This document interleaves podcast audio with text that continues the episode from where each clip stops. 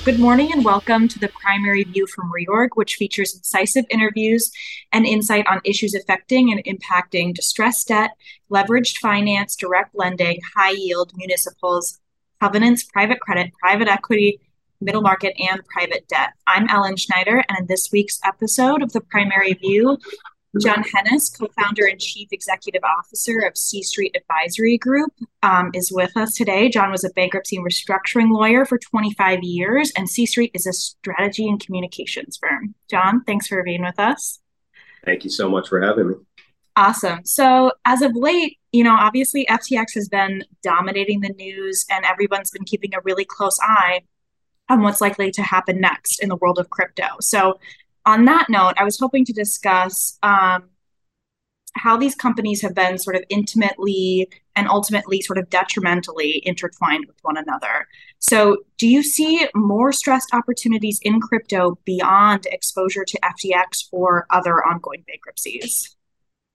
Yeah, I, think we'll definitely see more stress um, in in the crypto world. Um, you know, I think when you think about crypto, uh, there's a few things to think about. One is, you know, it, it's new, right? Um, meaning, you know, crypto kind of came up, you know, it wasn't that long ago.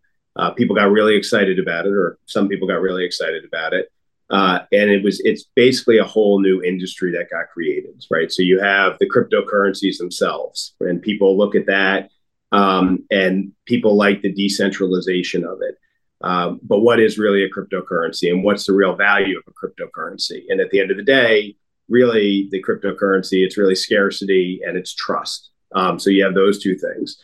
But now that you have crypto, right? Well, to make crypto, what do you need to do, right? So you have mining companies. So mining companies are using all this computing power to do these mathematical calculations to create unique cryptocurrencies. Um, and then you're not going to, most people aren't going to hold cryptocurrencies themselves. So you need some place to either deposit it, some sort of an exchange. People want to trade it. So you're going to trade it. So you have all these different companies that are popping up. You had all these different crypto com- um, currencies popping up. And when things happen like that, it's almost like the dot com boom, right? People get really excited and, and about it. Um, but then when that trust goes away, and and now what we have with social media, and we saw with Twitter and Reddit, how much trust and how much um, whether it's rumors or reality can cause the the price of crypto to be so volatile. And when people get scared they have a run on the bank. So as i kind of look at this as it plays out and it becomes a mo- more mature industry um, we're going to see more stress.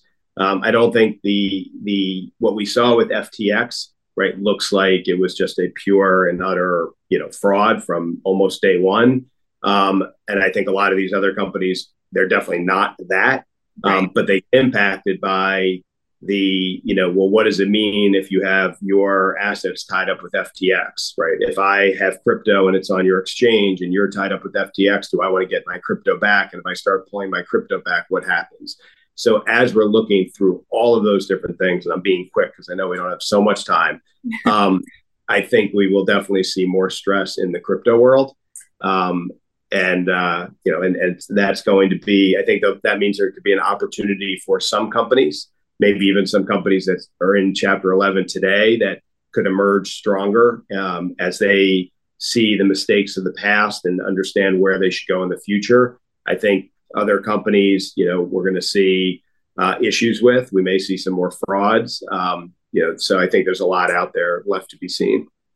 Absolutely. And, you know, speaking of you know mistakes that have been made. I'm curious what you think um, why you think these companies decided to lend to one another rather than securing maybe traditional avenues of financing.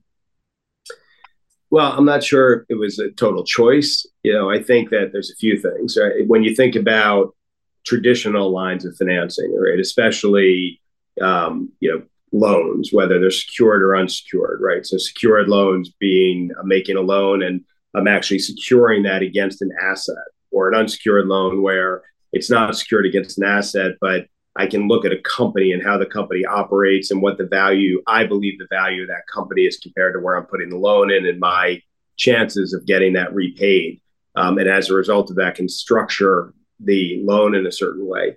I think it was it's it's hard to do that crypto, right? Because as you're looking at crypto, if you're a traditional lender, for instance, you sit there and you say, okay, well, what's the value of this company? And if the company's value is based on the value of the crypto, well, what's that crypto's value? Because the crypto doesn't have any asset underlying it. It doesn't have operations underlying it. So right. so that makes it a very hard asset to loan against, right? Or to make a traditional investment against it. Um, and then second, you just have the the crypto world, right, of decentralization and not wanting to be part of the traditional world.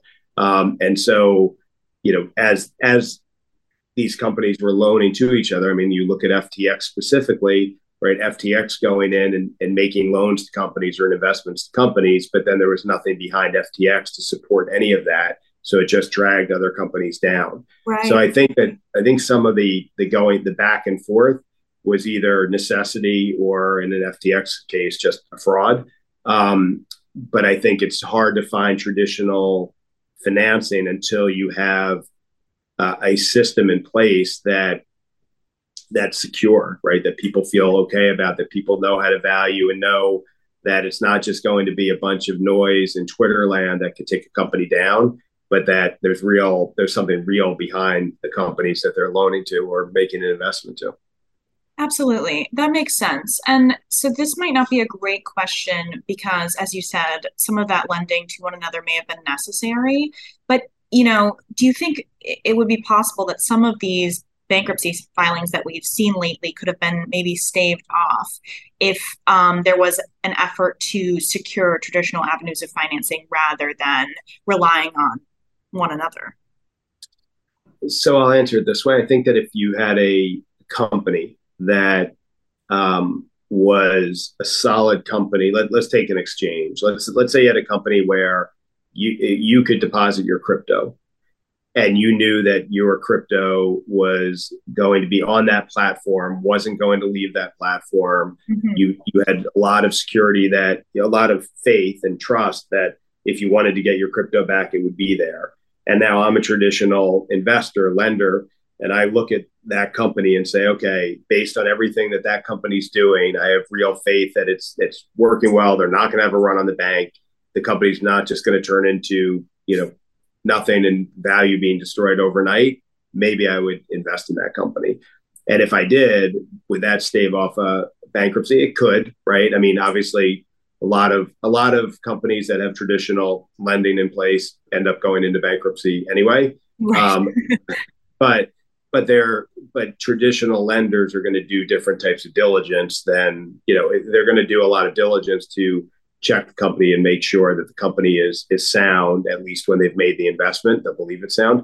Mm-hmm. um, so could that stave off some bankruptcies? It could. And and if crypto remains a real big business over the long term and if it gets and i'm sure we'll talk about this a little bit but if it gets regulated and people start to have trust in it you know i would think then you would at some point find traditional lenders that will step in Absolutely. So, I mean, thinking about that uh, as this industry matures down the line and maybe has some of that traditional backing, um, does that mean crypto is no longer decentralized?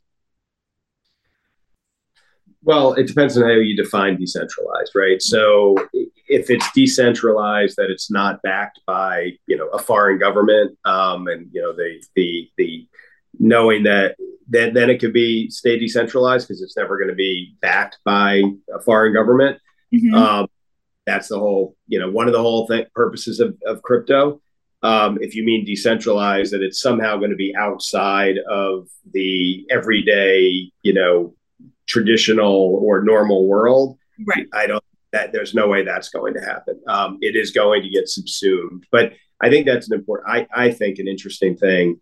You know, when I um when I was uh, a young lawyer, I left to uh, start a, uh, um, a firm during the dot com boom, and mine was more of an advisory and software firm. Um, and I there was Ace Greenberg, if you remember that name. He ran Bear Stearns. His um, wife was uh, on the board of my law school, and when I was young, I met her because I did a presentation for the board, and she really just was incredibly generous with her time and advice and her network with me. And, wh- and when I was leaving to start my business, she sat me down with Ace and said, You should talk to Ace. And I said to him, You know, I'm so excited about this opportunity. I'm going to start this company and we live in this new economy. And he stopped me and he said, What do you mean, new economy? And I said, The new economy, you know, the internet and all this. And he said, he said, John, there's no such thing as a new economy. The economy is always the same. He said, What you're telling me is that you think the, the internet is a new way to sell a product. Okay. So if I want to buy a book, I can go to a bookstore or I can buy it on the internet. All you're telling me is it's two different ways to go buy something. That's not a new economy, right? You still need to have that book, right? And the book is what you're buying, right? And now maybe there's a better means of selling it, that I'll admit, but it's still the book. And when I think about crypto, like we we still live in a world. We live in a world where people want to know that what they're buying has something behind it, right? Mm-hmm. You know, so with with currency, what is it now? Well, currency outside of cryptocurrency, you know, you buy you have a dollar, it's backed by the U.S. government. You can take that dollar, right? Well, maybe you have five dollars, you can go buy a, a Starbucks coffee, and you get something that is worth that to you. So crypto at some point is going to have to um, have that. It's going to have to be part of the regular economy I think, for it to have real, true, long lasting value. Absolutely. And, you know, part of bringing that into the space is regulation and enforcement, right? Which we've had a lot of talk about recently as well. I mean, what do you think regulation in this space looks like?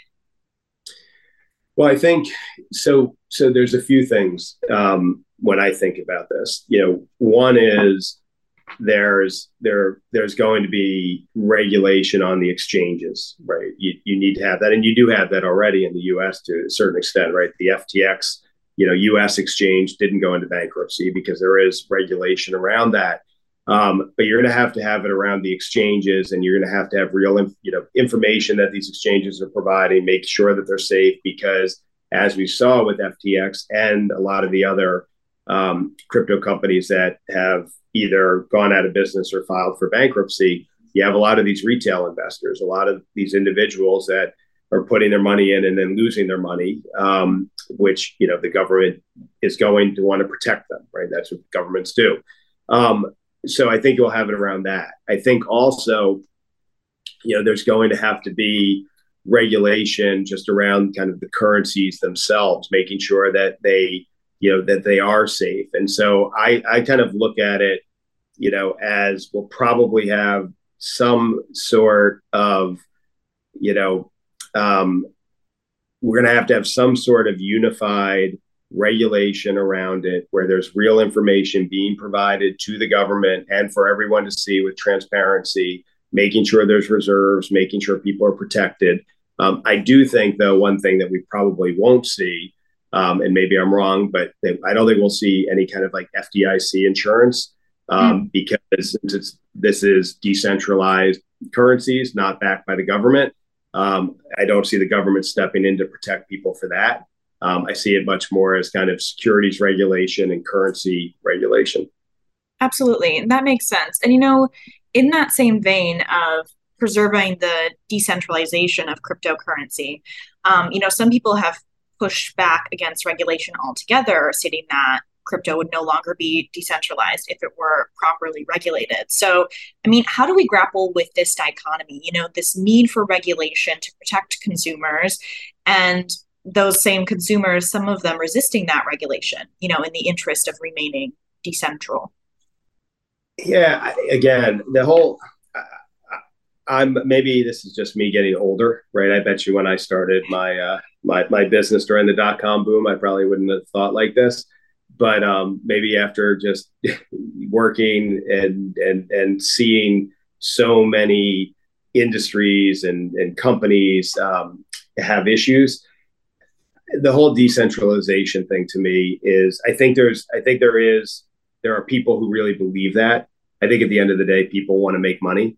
Um, people want to be able to you know, afford the things they want to afford. They want to be able to take care of their kids and put food on the table.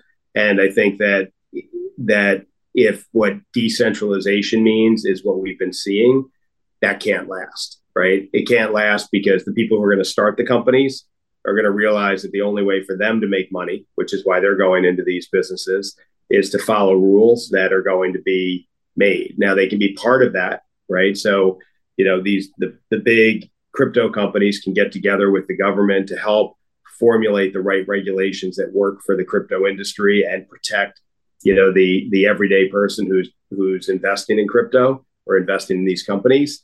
Um, but at the end of the day, they, that's why the whole to me the whole decentralization is seems to me more of a a theory than a reality. Mm. Um, and maybe I'm wrong, and maybe it's just because I, I've gotten older. Interesting. Okay. Um, I mean, it also seems there's the potential for this to sort of be a turnoff to certain investors, but I mean, could it also be a boon for the sector, do you think? Just because people might feel, like you said, a little bit safer in investing in this area? Yeah, I, I, I think that I think that overregulation is is not good. I think though we do need to have rules, um, and we need people to follow those rules. And um, I think that if there are rules that that that make people more comfortable, investors, you know, owners of crypto, then it will be good for the industry. I think that if we don't have those rules, um, you know, what we'll see, we'll see more FTXs. Although I'm not sure rules would have stopped SBF from doing. Seems like he did. Um, but I do think that other companies, you know, if if we had rules, probably wouldn't be in the situation they're in today. Um, they probably wouldn't be able to uh, grow as fast, at least ephemerally. Um, mm Right. I remember. I mean, I'm sorry to give another story, but when I started my company, one of the things I'll remember is uh, one of my board members was a very, very senior lawyer at a very large firm, name partner, and he again it was somebody else who I felt very fortunate to know kind of took me under his wing, and I was just about to I had just raised my money. I was just about to launch the company, and I said to him, "So how long do you think before we go public?" And he said, "I don't know, twelve to eighteen months." Okay. Now I think back to that now, like thirty whatever years ago. I mean, the, I didn't even have a. Not only did I have a company, it wasn't even that great of an idea. It was right, and like it definitely wasn't a company that should have gone public. Maybe it could have made some money, but but he was thinking that too, right? And it was because we were in the moment, right? Once the moment ended, which by the way, when I raised my money, I, I closed my financing two days after the Nasdaq crashed, so it was like could have not have been the worst timing, although a great experience. Um, but it wasn't until we looked back to be like, wow, we were crazy, right? Like we thought like this whole world was different and it's not. And I think that's where we are today. We're not in a different world, right? We are in the same world that the economy and finance has the underpinnings that matter. And some of that is regulation, and some of that is that companies have real operations and that there's real value to whatever a company is, you know, selling. Um, so those things don't go away. And but you know, every once in a while we hit kind of a period of time where we think it does. Um, and I think that happened here, happened here, and I think we'll see we'll see a change, and some of these companies will um, come out stronger, and some will go away forever.